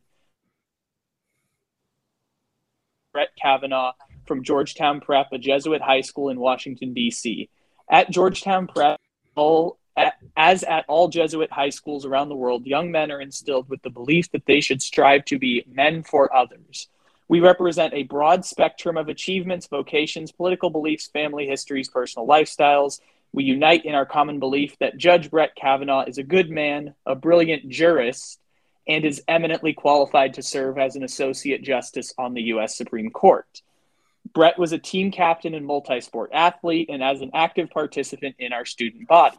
He continued his academic achievements at Yale, both as an undergraduate and law student, whether as a clerk for judges in both the Third and Ninth Circuits, a clerk for the U.S. Supreme Court Associates Justice Anthony Kennedy, a U.S. Solicitor General fellow, or a U.S. Justice Department lawyer. Brett's defining characteristics were his sharp intellectual ability, affable nature, and practical and fair approach devoid of partisan purpose. These were the same traits that made him stand out at Georgetown Prep and distinguish him on the Court of Appeals for the DC Circuit.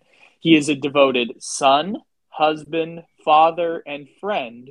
And despite his great achievements, he remains the same grounded and approachable person that we met in high school.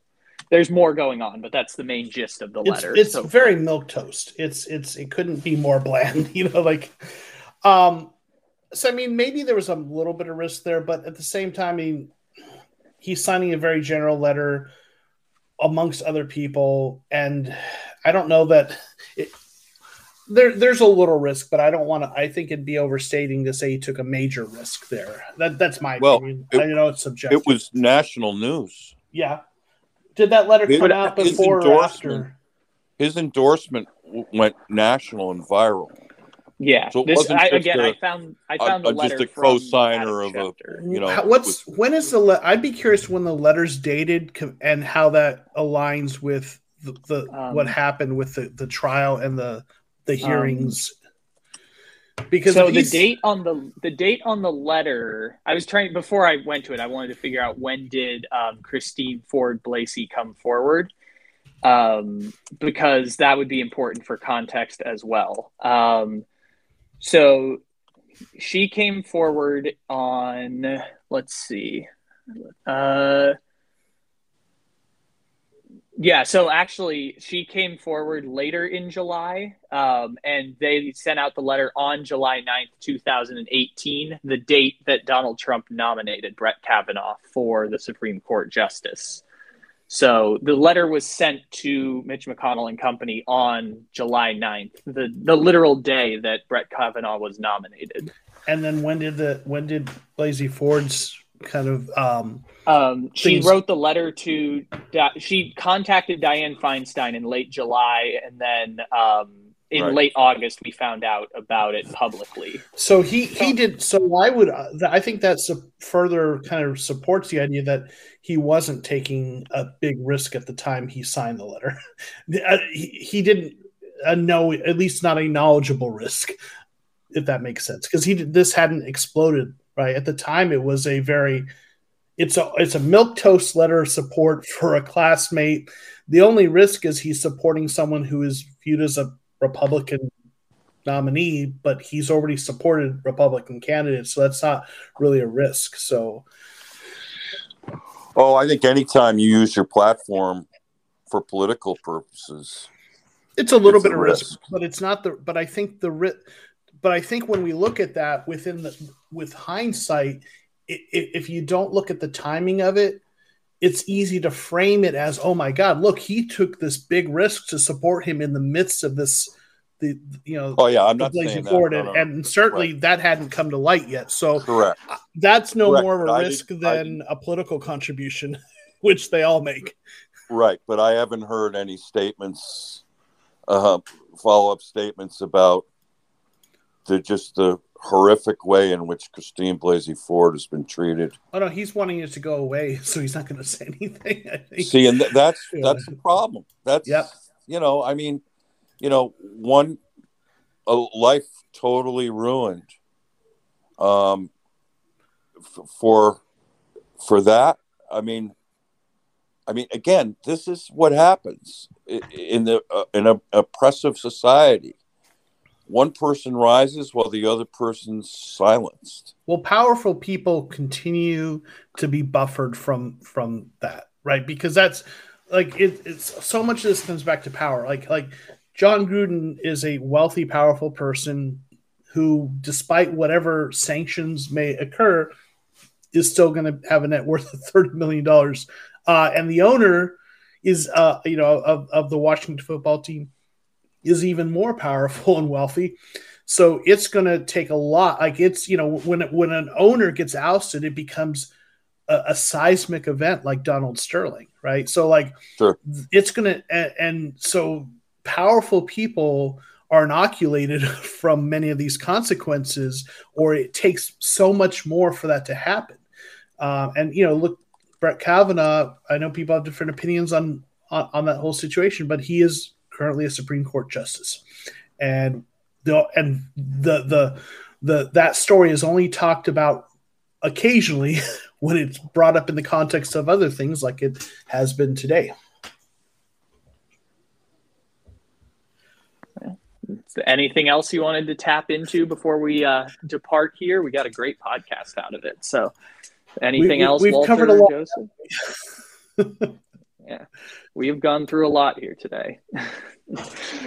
Um, yeah. yeah. there was even more that I skipped over at a certain point. I was going to talk about how the NFL, you know, their historical policy has been black league but white faces. That it's always the the face of the NFL for 70 years has always been a white face, and that the NFL always markets white faces as part of their ongoing PR campaign because that's the type of people that they'd like to appeal to. When you have 75% I, this is back in 2019 but 75% of your major broadcast booths are all white dallas cowboys as commentators. And it's all about tom brady versus peyton manning. And then drew brees comes in and then aaron rodgers comes in. But aaron rodgers doesn't really want the face of the league thing. So then the nfl stops marketing him. And then it's jj watt and the nfl and then it's now Julian Edelman in hard seltzer commercials because we'll find the white Patriots now instead of the white Cowboys. And that's a whole nother interesting thing about NFL governed by PR and who their who their constituency base is, which now they have started to pivot on it in part because the face of the league, or at least your three faces of the league, are all black players now because those are the most skilled players at the quarterback position, which for you know, up until 1980, black black players weren't allowed to play quarterback in the NFL unofficially, but it was more like a don't speak, don't tell kind of thing. So there's all yeah. kinds of stuff we didn't even get to dabble into across this podcast. Well, the only black announcer on a lead broadcast team on the three networks is Louis Riddick. Mm-hmm. So there's or another four networks. If you go CBS, four, Fox, four and, right? Yeah, um, I think that's an interesting disparity there in itself. Um, you know, uh, there we could go on and on um, about uh, the the stereotypes. You know, like mm-hmm. the shrewd, um, you know, uh, the intellects or the head coaches and the lead broadcast guys and the and they're all white and and uh, you know it, it's those stereotypes are stunning and and awful in my opinion and need to be you know we still need to raise public conscience of that um, because it's just not true mm-hmm. the nfl has grappled with this idea of you, players can even be like extensions of management where if you're willing to be corporate then you can have the endorsement deals and you can have the universal love of your fan base. And it's an awful decision that corporations end up putting players in positions to where where I, I always joke at Russell Wilson's expense about this because Russell Wilson for a month requested a trade and then as soon as he had to make things ugly he's like nah I'm gonna go back to being corporate Russell again but Russell Wilson's yeah. one of these guys in that way where if and JJ Watt, like it's hugely beneficial if you're like an extension of management because JJ Watt is in Subway commercials and his brothers and him get tag team games on Fox. Right. And all like there's huge benefits there. It's just again like Joseph was talking about. It's the structures that things are set up in. It's the the structures themselves are created in such a way that forces people to make those types of decisions and Tom Brady really wanted it. Peyton Manning really wanted it. Um, and maybe Aaron Rodgers didn't want it as much. And Patrick Mahomes kind of is a weird in between case where he he's this new evolution where you don't necessarily have to be one side or the other. You can tread the line in the middle and be State Farm guy while also being guy in the Black Lives Matter commercials. Yeah. It's, it's an interesting dichotomy of where the league is. And Patrick Mahomes is of course, half black. And so that's a new labyrinth the NFL hasn't ever stepped into because it's always the white quarterback or the Dallas Cowboys for 40 years right. of promoting them as the face of the league. Or for a short period of time, JJ Watt, too. JJ Watt got to be face of the league even though he wasn't a quarterback. He was just excellent at defensive end and white. Well, the bright young star in the media, in my opinion, the rising star is Mina Kimes. She's amazing. Yeah, she is outstanding, and I think she's going to revolutionize NFL media um, and draw more women into the fold. And you know, this is another thing that Gruden was, you know, defiling was the the emergence of women in the NFL. And um, I think it's fascinating and wonderful. I, you know, and uh, you know, who knows? You know, there may be a, a woman NFL head coach at some point. Uh, I know uh, Roger Goodell personally has said like if it were up to him, there would be multiple female head coaches, females in executive positions. It's just right. He he has a conflict of interest as well. It's just that if it, you know Roger Goodell does seem to care about some of these things, there's just only so much he can do because if the owners tell him to bail on his principles, he has to. Because if he doesn't, he's going to get fired. Well, the NFL, he's proceeding forward with the with the Washington football investigation, which is which is a bombshell. Which it's a bombshell for the NFL. It's I'm sure the owners are not feeling comfortable about it, um, and I'm sure some of them are erasing emails as we're speaking. Well, also the thing around that is the it is the incentive of the owners because from reporting like really good journalism that's been done, like the owners want Dan Snyder gone. They just don't think they have the power or PR move to be able to take Dan Snyder's team away without lawsuits and repercussions they don't want to take yet. So at this point, Dan Snyder doesn't really run the Washington football team no. since the investigation started. They basically just turned the franchise on autopilot and have kind of just been running for the past year or so because they really yeah. want to take away Dan Snyder's team. Apparently, it's just they don't really have the the leg to stand on right now to do it. well, wouldn't it be funny if you know now his wife's running the organization, right? Yeah, that was how about a re- thing. How about a reverse Ted Lasso? That she goes yeah. and hires a British soccer coach to coach the Washington football team, which They're is now shed itself like an ecdysis of the uh, Redskins stigma. Um, yeah. I wow. still haven't let them forget it yet. I every time we talk about them, I still call them the racial slurs just because I yeah. I for years I would just keep calling them the Washington racial slurs like that's their team name and even though they've pivoted, I still do it cuz I'm like I don't think we're ready to forgive them yet. Maybe everyone else has. Well, I'm not ready to get there. And yet. how do they do that and then the Chiefs are still the Chiefs? Oh, how oh, I've talked. Oh, if we want to go into the comedy of this, I talk about this all the time. I'm like, I fully acknowledge, like 25 years from now, my baseball team, the San Diego Padres, they're not going to be the San Diego Padres. We're just not there as a society yet. We're getting there, but they got a dude dressed up as a friar ringing a mid- game like that ain't gonna fly. that doesn't fly today. But we as a society, we just got around to definite racial slurs. We're working oh, slowly but goodness. steadily. We're at racial slurs right now. Now we have to get to problematic stuff like the tomahawk chop and things like yeah. that. We're get. I don't know if this generation is going to win that fight, but give it two or three more generations, and maybe well, remember, maybe we'll get out of it. Remember early on, uh, I talked about those incremental change. You know, it happens in fits and starts, and you know, it's it eventually, right? But we're not. That's the the the creeping change hasn't gotten to that point yet.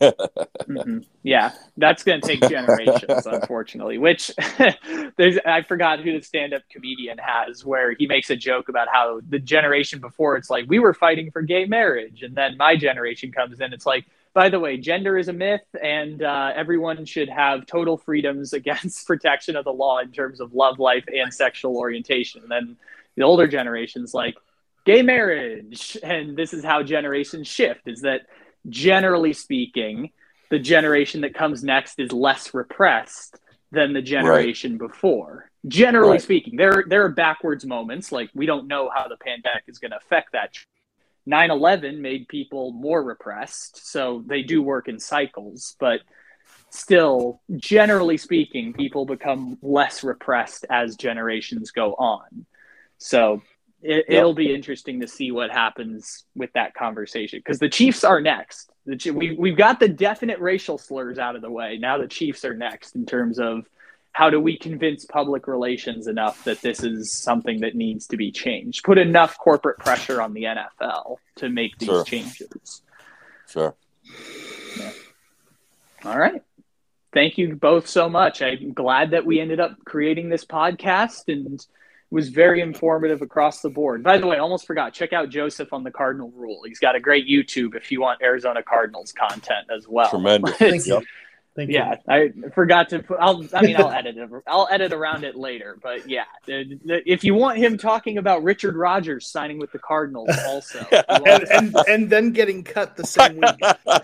yeah, if you want, if you want multiple videos of Richard Rogers and the Cardinals, you should check out the sociology professor's YouTube